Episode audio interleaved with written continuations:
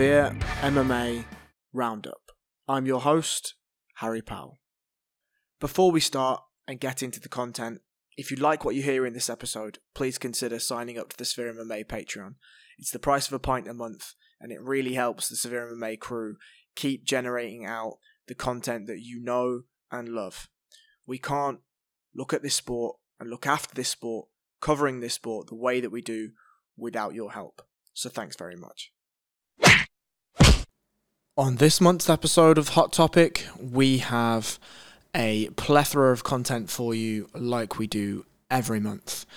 This month we have some hot topics, we have a couple of speakers corners episodes, and of course we have the Q&A with Sean Sheehan. We've also got a contender featuring Jon Jones.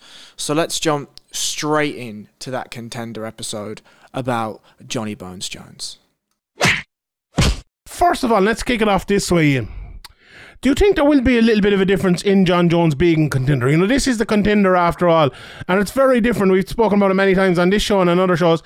The mindset of being a contender, the mindset of chasing someone, and the mindset of being a champion are very different things. Now, maybe Jon Jones has a combination of both of them, but where do you think the, the we can forget about the outside the cage mindset for a minute because that's something we talk different with Jon Jones.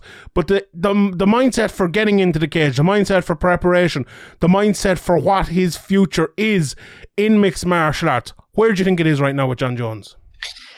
I think he's probably looking at this challenge as a fresh challenge and something that he needs to motivate himself. And I think that the biggest hurdle he's had to overcome in recent fights is that, you know, in his mind, as he has been coming up in the sport, he's fought in great fighters like, you know, he's fought in the Daniel Cormier's, he's fought in the Shogun Ruas, the, the Rampage Jacksons, the Vitor Belforts, the Rashad Evans, all the way up when he was coming up through the game.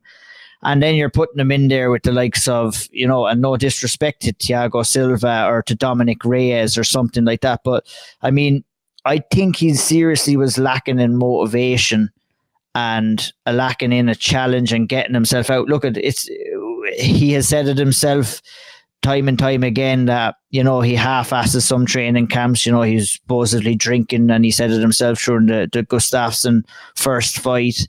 And there's no notorious stories going on that he's hard to get to the gym and he's hard to get training. And you know, I think this move to heavyweight is going to be good for those for those kind of facets. I think. Um, how could you not get get motivated going in there and fighting someone with the likes of Stipe Miocic? We've even seen recent tweets with him now saying that he wants Stipe at his absolute best. Um, he wants to fight the greatest heavyweight champion of all time.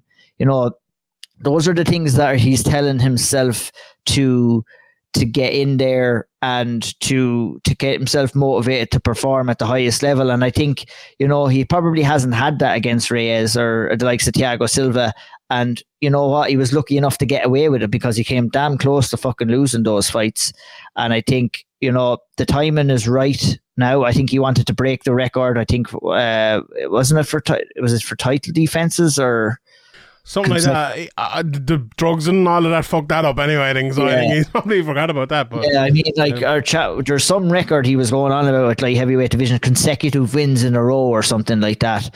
Um, that he wanted to break, and you know he's done that now. He, he Jon Jones is very ego driven, and you know he always considered himself a champion, whether he had a belt on him or whether he didn't, and you know we seen that when he came in and he lost the belt and was fighting the likes of Cormier, came in and fought OSP. He never, he always considered himself the true champion.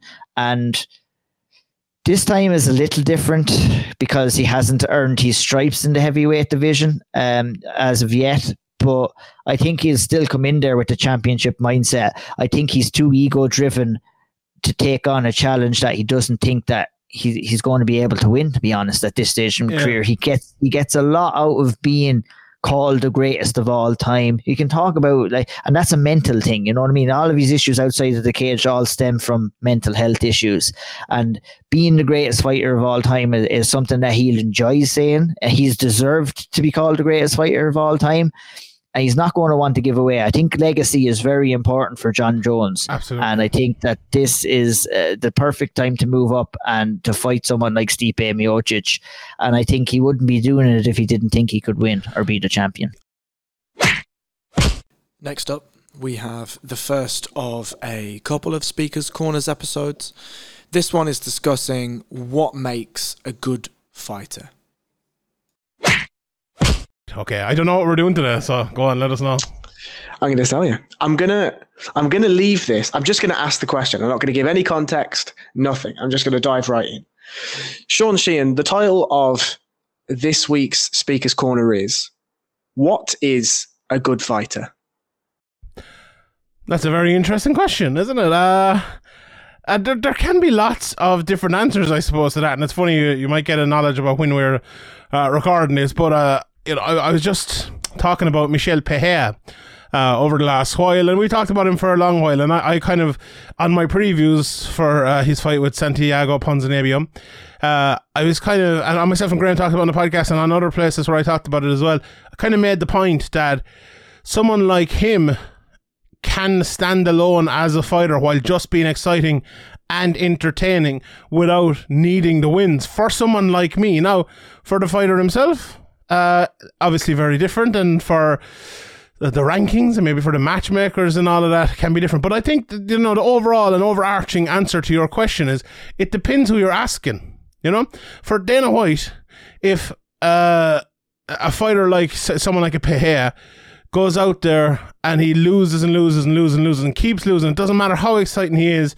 he will get cut. But also, if he wins one, loses one, maybe loses three and then wins one, he's the sort of guy as well who'll probably stay there because he's exciting or he's past this iteration of him. We've seen that with Dan Hardy, we've seen that with Diego Sanchez and with others as well. Um, so it depends what you think good is. Like, is good exciting? Is good technically proficient? Uh, is good uh, smart? In terms of how they match make or in terms of how they fight. So there's lots of lots of different ways of asking, and I suppose lots of different ways of uh, of answering that question. I suppose as well. Like I look and I, I could give you. We, we could probably make five or six, maybe 10, 12 different questions along the lines of who is the greatest in this certain area? Who's the greatest all round fighter? Who's the best skin, uh, strength of schedule? Who is the greatest tactician? Who's the smartest person in the history of the sport and different things like that? Or who is, you know, good in all those areas? And you can answer them in lots of different ways. Uh, so that's a, very much a non-answer there to start off with the question. I, do you know what I think though, Harry? I, I actually don't know necessarily where you're going with this, but I think these days we have uh, lots of good fighters, and almost all fighters fighting at a very top level are good fighters. The thing is today, and it, it's great for mixed martial arts, but I think a good fighter today is not going to reach the level that a good fighter 10 years ago or 15 or 20 years ago is going to reach. Now, that might seem pretty obvious considering where the sport is, and I'm sure it is, but maybe it's not something we talk about and discuss all that often. And a good fighter today, or a good fighter, if you're a good fighter in a certain division, you might get absolutely nowhere. If you're a good fighter in another division, you might be a champion. So, that's my overarching answer to your question, and I'm interested to see where you go with it next. We're going to mix things up a little bit this month. This month, I'm now going to play all of the segments from Shawnee Sheehan's Q&A. There's some segments where the mighty Mr. O'Neill makes a feature. And just so you're aware, for Patreon Patreon subscribers only, Shawnee Podcast is now doing some of the Q&As on YouTube. So if you do sign up to the Patreon, in that post there will be a link to the YouTube video so you can consume it that way if you wish. Shawnee, Take it away. First question I want to answer because a few people have sent it to me and they're like, if you answer this question, we'll sign up to Patreon. And that's enough for me. That is enough for me to answer a question. So I was asked for my breakdown of Matthew Elliott versus Shelley over on Cage Warriors because there's been a lot of controversy uh, and a lot of talk about it. So here is my breakdown of that fight went back and rewatched it uh, with a very fine tooth comb. And round one is an Elliott round. You have to give that round, uh, I think, uh, to Matthew Elliott. Um, he gets the fight to the ground, obviously, as we know. Got a lot of top control, didn't do a lot with it. Ryan Shelley didn't do a lot with the bottom either, but it was very even, I think, when the fight was on the ground. Uh, and when it is like that, and in any fight where uh, the fight is even, as I take off my earphones here for anyone, listen, I don't need them on. Um, you go to what is the most impactful thing to land in the round. Uh, and to me, the two most impactful shots of that round were an elbow and a piece of uh, ground and pound by Matthew Elliott. Uh, so I scored that round for him. I didn't see anything that impactful from Shelley. So I think the first round, when there is a guy who is on his back and he's throwing like little elbows and he's trying his best, not landing much. When there's a guy on top who's throwing shots, not landing much, trying his best.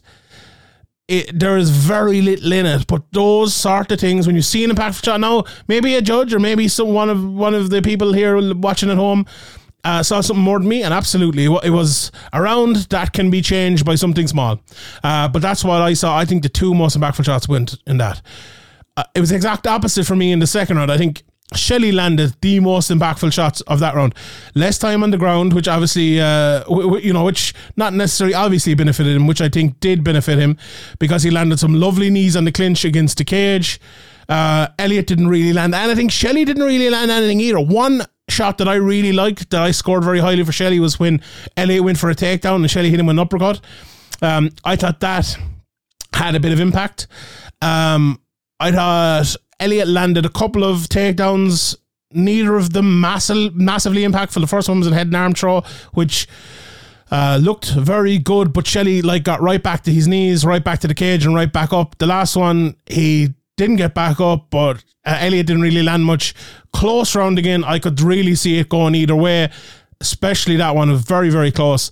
Uh, but I gave that one to Shelley. And in the third round was a round where Elliott took him down and nobody landed anything absolutely nothing landed. You can show me all the numbers you want. MMA isn't down to numbers, and I, I would probably guess that Shelley landed more from the bottom, but he landed nothing of significance. He was throwing these little inside bicep elbows, which are just like. And you know, his his coach Chris Fields came out and said, "Oh, I know the scoring criteria. I'm telling my fighters to fight in that way." Well, if you know the scoring criteria, you'll be telling your fighters to land big, impactful strikes from underneath, not barely touch him. And I'm someone everyone knows who's a massive um, fan of the criteria, and a ma- a ma- I love talking about the criteria and love everything about it. There's no one in the world who loves it more than me. But this is not that. you know, you can't just like, and there's like a little bit of that as well. Oh, I know the criteria. I am, you know, I'm t- teaching my guys that way, which is great, and I applaud that absolutely. But to say that after a fight like this and, you know, hold the criteria up as to why your fighter won the close fight and your coaching of that criteria is why your fighter won the close fight. And I know he said, like, oh, all due respect to the other coaches, but, you know, I think that's a little bit disrespectful, honestly. But anyway, we, we leave that to one side. Um, Elliott won that third round, in my opinion. He landed uh, the better, more impactful strikes from on top uh, than Shelley did from on the bottom. Shelley, they both landed almost nothing. I think the last minute, Elliott landed probably two or three shots that had more impact than anything he landed or that Shelley landed before that, and still there wasn't much on him. The one more most impactful shot that I saw before that last minute was also from Elliott. Uh, it still wasn't much, but when there's almost nothing from either of them, you you have to go to that. Is it around that you go to the secondary criteria? I would say no. I don't think Matthew Elliott won any of those rounds via wrestling or via effective grappling. I wouldn't score any of those rounds to him via that. Uh, via effective striking or whatever sort of effective striking that we did see. Uh, I thought he runs one rounds one and three. I was talking to uh, a judge as well, um, and they told me they went back and they, you know, it was. Uh, an American judge uh, that I asked to, to, kind of take a look at it because I wanted to be be sure myself, and uh, they had said, "Oh, I already saw that fight. I scored it 2 1 to Elliott, And they got back to me like a few minutes later and I go, Do you know what? It's actually, I think that's 3 0 to Elliott," And I was like, Oh, really interesting. So it's not, this is not just me or anything like that. It, it was a close fight. Two and three can go either way. The first can't go anywhere. One judge, I think, scored a 30 27 um, to Shelley. Can't see that. That first round.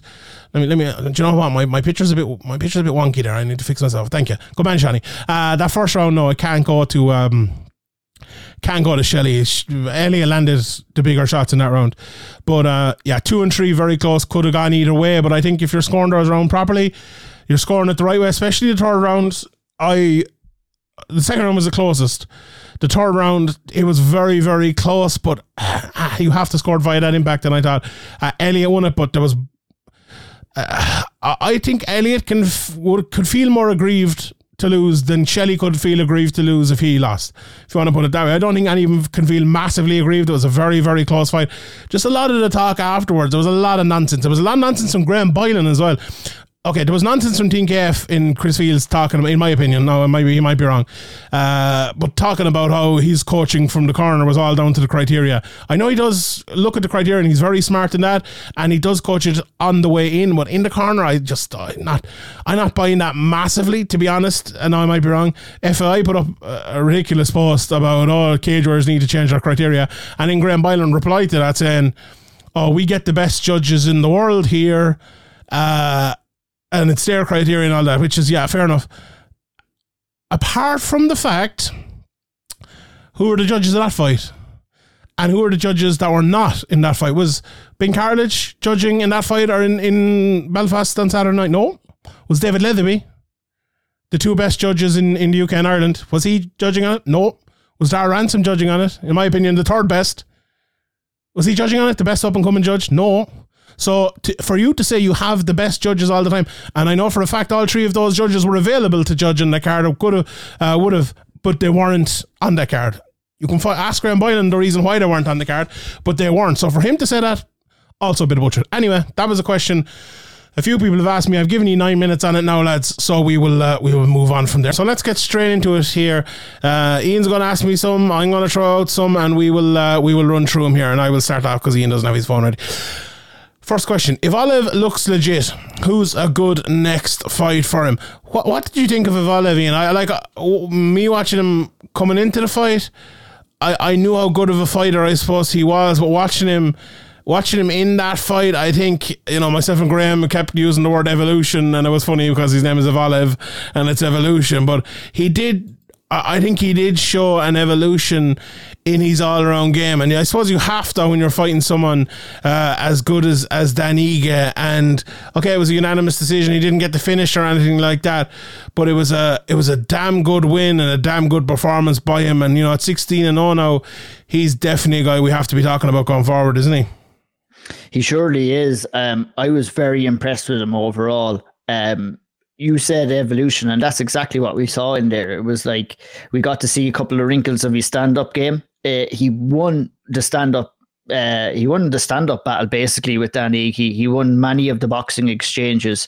He set an incredible pace from the first round. And one of the biggest questions I would have had is that is he able to go on, going to be able to maintain that pace throughout the fight? How will he? How will that transcribe over into a five round fight as well?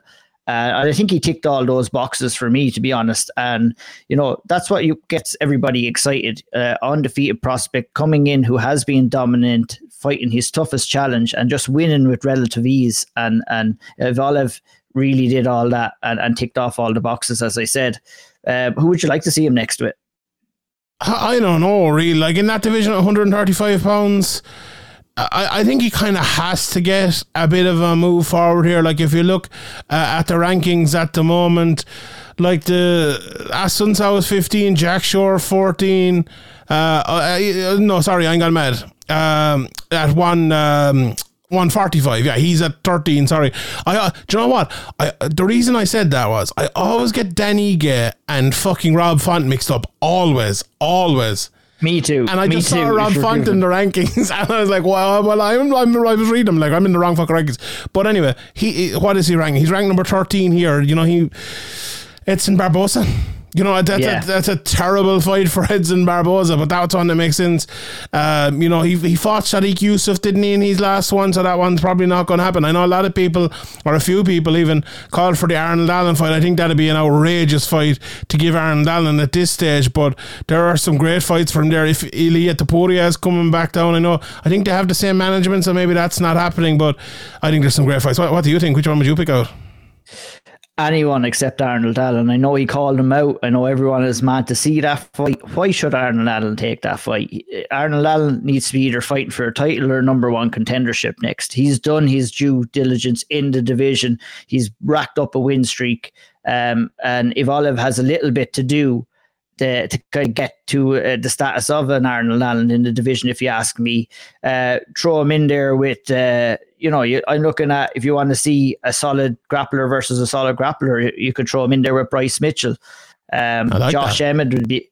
Josh Emmett would be a good test for him. I know Josh Emmett has a fight coming up, so you could maybe throw him in there with the winner of Emmett and, and Calvin Kattar. Is that that's who's fighting down the line? I think so. Um, someone like that. But uh, it makes sense that Evloev would call out Arnold Allen. That's what you do. That's how you get into the mix. But it's a ridiculous, uh, ridiculous thing if the UFC go ahead and make that and kind of belittles Arnold Allen as a competitor in the division. Right, true or false here, we'll both give uh, the answers for these ones. Manel Kape fights for the 125 pound title by the end of 2023. Ian, true or false? True. I'm going to go with true as well. Fuck it. We, do you know what, Manel Kape? If he, if he wins this weekend, the contender, he might be a good one. Uh, I'll go first with this one. Biggie Boy gets another fight in the UFC. Oh, yeah, true. I think he will. Do you think he will? Absolutely true. Yeah. Absolutely true. Joanna versus Weili 2 is a calculated, boring fight. Ooh. False. I don't think it'll be as exciting as the other one. And Graham made a great point as well. The fact it's not five rounds, I think, is a disadvantage to it. Uh, but calculated, boring fight. I think it'll be more calculated, but I wouldn't. I don't think it'll be boring. So I'll say false. Uh, Graham has seen more than two fights from the deceiving fight night card. Graham actually saw more fights than me. To be fair, Don's always taking little shots at Graham there. To be fair, now, but How You know. how dare you, Dalton? no, how- that's definitely false. Graham- Graham is like the un- under liar. He doesn't tweet. He doesn't uh, doesn't make too many comments except on the podcast, but he watches everything. He does. He's watching over everything. It, I'd Like actually be surprised how much Graham is actually watching it. To be fair, now and yeah, that's that was, that's unfair. Now that's unfair. All right, we have we have a guy right who I promised last week I would get him a, an intro, a very quick intro team. Someone was giving out to me for overusing the ones last week. I, I promise I won't overuse them. I'm I'm going to give myself a limit of three times. But here, with his question this week. It's Christopher Graham. Right, Christopher's first question this week is I love it. I love that. I could listen to that 300 times. he asked for it, he asked for it and he got it. So if you send in enough questions, you will get your own intro team as well. So I, I don't know if you've been listening in over the last couple of weeks. I did the bantamweight tournament, and Christopher threw the fights at me. I had to pick the fights, and then next week I'll pick the next round of fights. So this week it's feather uh, lightweight, lightweight. So we'll both pick them. Uh, may I, yeah, we'll both pick them. But Well, you you just pick for the sake of the tournament here. Okay, we- for the sake of the we- tournament. we'll get yours in because we We'll don't get- want to give it too prompt. Okay, we'll get I'll mine just- in, I'll and just then you can say- see if you agree or disagree. disagree. Okay, okay, right. So first round, number one versus number fifteen, Charles Oliveira versus Diego Ferreira. I think Charles Oliveira is winning that one. I would. Uh. I, I don't Yeah. think many would disagree with that. Pretty easy one. Yes, number seven versus eight. This is a difficult one now. Rafael dos Anjos versus Conor McGregor. Oh, that's a tough one. That's a tough one. Now, I'm going to pick this based on, now maybe I shouldn't pick it based on this, but I'm going to pick it based on who I think at their best. Would, don't know. That's maybe not the best thing to do either. is, it is a fantasy. It's a fantasy tournament, Sean. So we can I- yeah. fantasize here if we want to. I want to pick Conor to win. I just, Yeah, I can I think just put so. it that way? I'm going to pick Conor. I'm to pick Conor. Who are you picking in that one? I pick Conor too. Okay, good. Gaethje versus Hooker. Gaethje, I think Gaethje wins that one. To be honest, uh, agreed. although how good as Hooker's jiu-jitsu, maybe he can beat him there. No, but I go with Gaethje. Chandler versus Fiziev. Ooh, fuck. The number five Chandler against the number ten Fiziev. Ooh, Fiziev- Fiziev's not going to be taking Chandler down that easy, and and, and you know he's very good. Obviously, he's very good uh, kickboxer and tho- those kicks. Does he have enough power to knock out Chandler early? Would, would he? Would Chandler catch him? I don't know. What, what do you think on that one? That is a fucking great fight Great that fight, I yeah. want to see now in Mhm. real life as well. Um, uh, quickly thinking about how these guys would match up, I think, like you said, the the grappling would probably counter each other. Um, I probably have Chandler as maybe a bit more of a powerful wrestler, but he's not going to keep Fiziev down that easy. So Yeah. what we might end up seeing is uh, a close stand-up fight with the odd takedown here or there from Chandler, which might just get him the decision. But if it's all stand-up, I'd kind of lean towards Fiziev too. I think So he's more I, think. dynamic on the feet. I'm gonna go with Fiziev. Fuck it, I'm going with Fiziev. What you? Who, are you going for? Go on, Yeah, one. I, I, I, I'm not going to argue with you there. I think that's a 50-50 toss-up one, but we'll say Fiziev got, gets it on the night. Okay, I like these last two fights as well. Dariush versus Tsarukyan. That's a fucking fight. Oh, I'm gonna pick yes. Dariush because he's my guy, but I'm going to have to disagree with you there now. I'm Yeah. on Team Tsarukyan. You All, are. all, I, I, were- I, one, one of my predictions when I first seen Tsarukyan fight was that he was going to be champion. And if he's, well, every time he wins, you're going to see me retweeting that tweet. I love it. I think he is a a really special fighter, very young. Now, Dariush might out experience him, but you're talking about a guy who came in and went to a decision with Islam Makhachev on his debut in the UFC, and it was he lost the decision, but it was a competitive decision. He wasn't wasn't mauled or anything like that. And that to me kind of showcased that Tsarukyan is going to be a major player in the lightweight division. Maybe this Very fight, good. and Sean thinks maybe this fight comes a little bit too soon for him, and he's gone for Dariush. I politely disagree on Mm. Okay, that one, but we- Dariush goes through. He goes through. Uh, and then the last one, Islam Makhachev versus Gamrot. You probably have to go for Islam there, but that is a way better fight than people probably recognize because Gamrot's fucking brilliant. But Yeah, I yeah, I agree hundred percent. I think uh, it, similar enough to the last fight. I probably have Islam winning a little bit easier, but uh, not not as easy as one might sus- suspect. there, there's actually okay. There's a, there's actually a couple. There's one more official fight here, and then you have a wild card fight as well. Uh, the official fight is Poirier versus Riddell. I would go for Poirier there. I assume you go for Poirier too, you, on that one against Yep. Brad Riddell. And in the wild card one is Tony Ferguson at number nine versus Alexander Volkanovski coming up from featherweight. Oh, I think Volkanovski had boxed the ears off Volkanovski him. murders. him. Yeah, absolutely murder him. Yeah, so we go for them too. Right, we'll move on. That was great. Next week we will get to the uh, the round of eight in that. A Shevchenko challenge for the women's bantamweight title next. Um, an interesting question. I, I'd be interested to know what people think. Um, I, I don't know what she is like. The, the thing about it is, right, you have Taila Santos, who just put on this unbelievable performance against her, was very close. And Shevchenko's next performance will either be an a proof that Shevchenko is on the way out in terms of, um, you know, where she is as a fighter, uh, in terms of where she is as a top top fighter, or it will be another destruction, and we'll all be saying, ah, you know, she just had a bad day at the office. Let's, you know, let's move on or whatever. Um, I would, I would kind of think that putting her back in there against Santos to prove that is probably the best way forward. Now, maybe if you do think that's the end of it, and that's the end of Shevchenko at the very top, you do make the bantamweight title fight. You know, you give her, especially if it's Nunes, you make that Nunes fight. You build Nunes as the star. You know, she beats Pena, she fights Shevchenko again. But the problem with that is, if uh, Nunes does win, you surely have to do the rematch between her and Shevchenko in the trilogy. Like you are sorry, between her and um, Pena in the trilogy. If if Nunes wins that fight, you have to do that fight. It feels like, but um, will they, will they do that fight? Who uh, who knows? Uh, who are the top five all time women's MMA goats in order? Uh, it's still Amanda Nunes anyway, number one for me. Uh, it depends. Like it greatest and best is, is a weird one because you could have them. Like if you're talking about greatest, you have to have Ronda Rousey in there. Uh, maybe not in that order, but uh, look. The, so Amanda, Ronda, um, Shevchenko, Cyborg, and then who would the other one be? You know, would it like is it Jędrzejczyk? Is it Rose? Is it Zhang Wei Or are you going back, you know, to someone further back? You know, maybe Miesha Tate or someone like that. Um, so I don't. I, I look. I think the four are easy. Putting that four in order are tough, and then the five. I'll give my top four because then you we can pick someone else out as the as the fifth one. Uh, so I'm gonna go Amanda. Uh, I'm gonna go.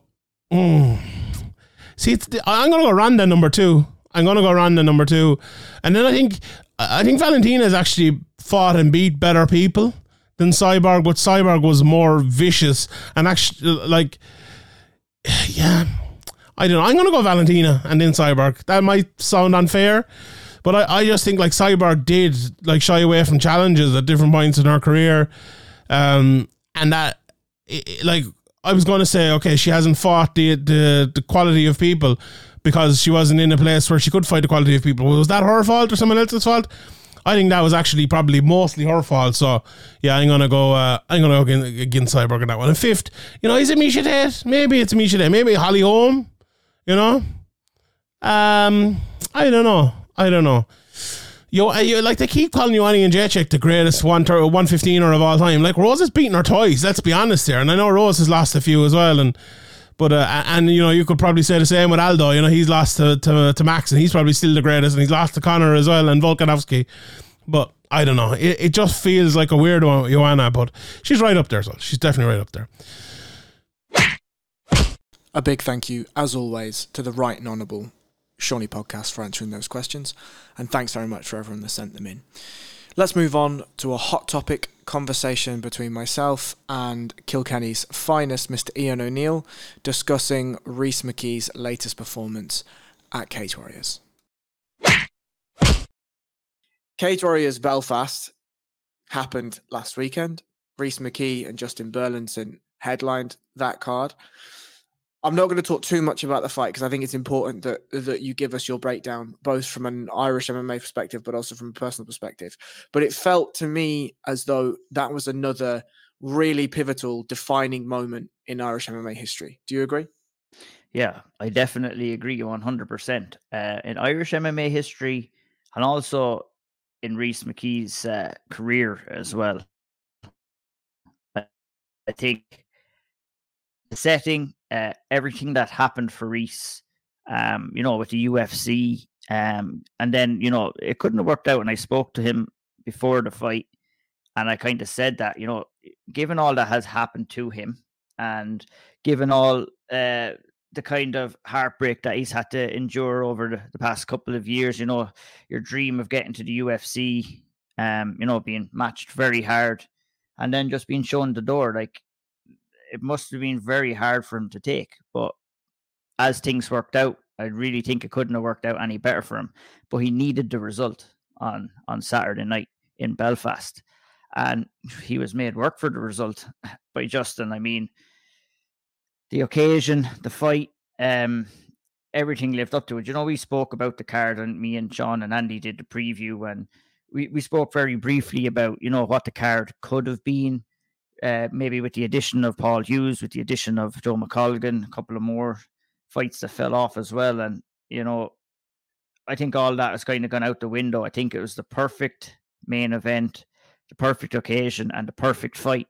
And, um, you know, I was thinking to myself, you know, you don't need a fight like that, but you do need a fight like that. It's not good for your health, it's not good for your well being. But look at all the buzz over the last couple of days after it. I mean, it was unbelievable. Like the fight itself was just an absolute war where both guys had to dig so deep. And, you know, I think Rhys uh, was on Instagram today.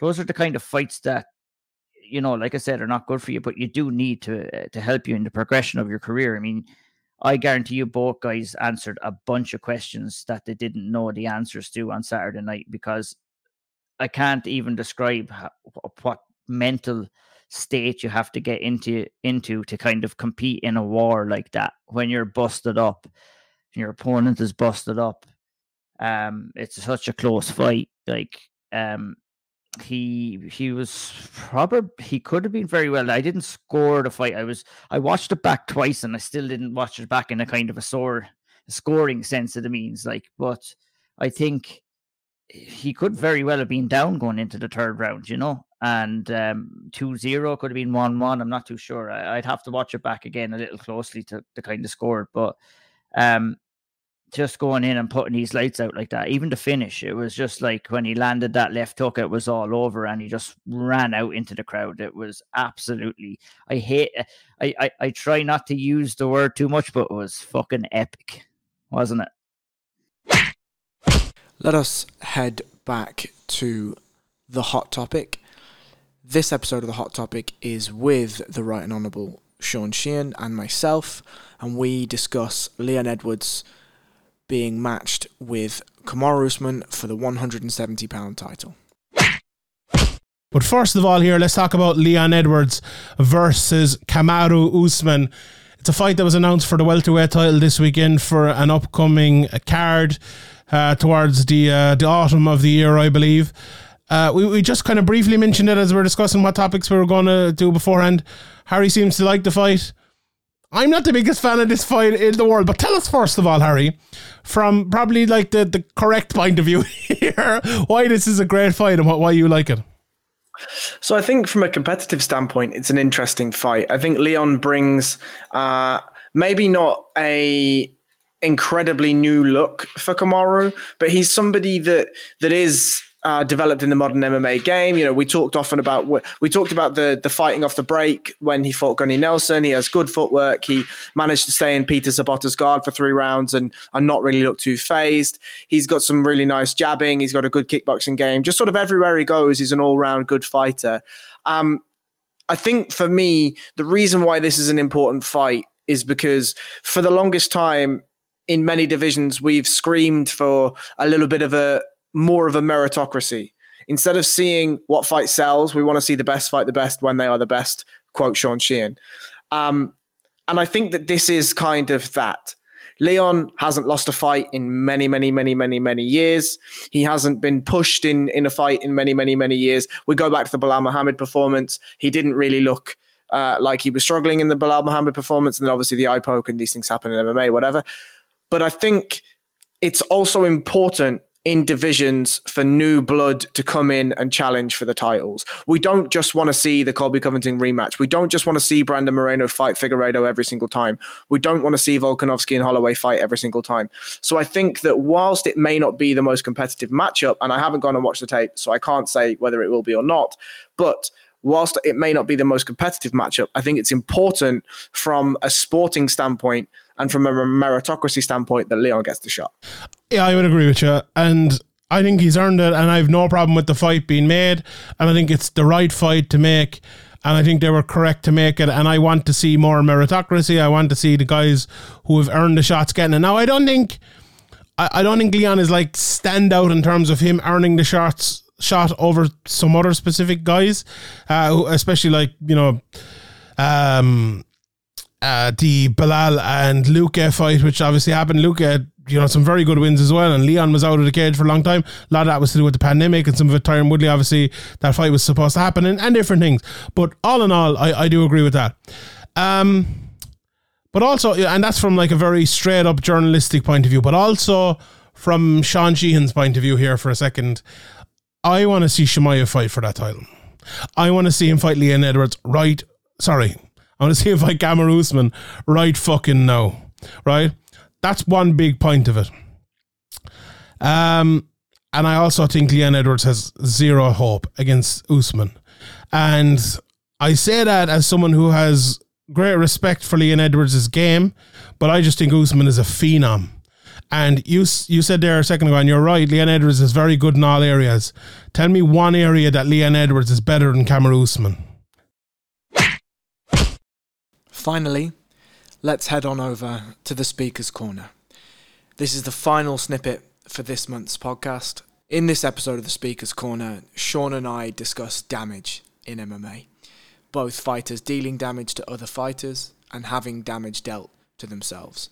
It's a tough conversation, but it's something that I really think is important, and it was a great conversation. Please have a listen. The topic of today's Speaker's Corner is about the mental aspects of fighters inflicting damage upon one another and equally our propensity as fans for damage and how the criteria of the sport because it pertains that damage is the most important thing how does that relay into us as fans? How does that shape the way that we think about damage post fight, uh, pre fight, in camps, and what do we think that that does to to fighters specifically. I know I've asked lots and lots of questions. So let's start at the start. What do you think, or how do you think fighters are able to reconcile damaging one another? It's it's a, it's a very tough question to. Uh, it's that's a tough question to ask itself, but it's an even tougher question to answer.